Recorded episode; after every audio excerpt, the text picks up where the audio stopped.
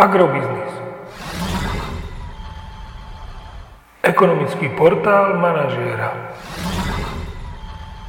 Prognóza cien agrokomodít pre tridsiaty deviaty týždeň. Očakávané ceny na burze Matif na konci tridsiateho deviateho týždňa.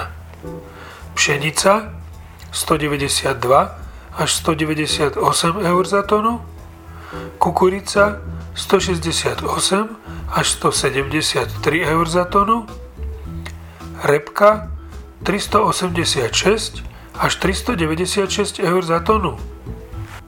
Tento týždeň očakávame na Slovensku stagnáciu cien jatočných ošípaných v pásme jeden celá dvadsaťpäť až jeden celá tridsaťpäť eur za kilogram jatočnej hmotnosti.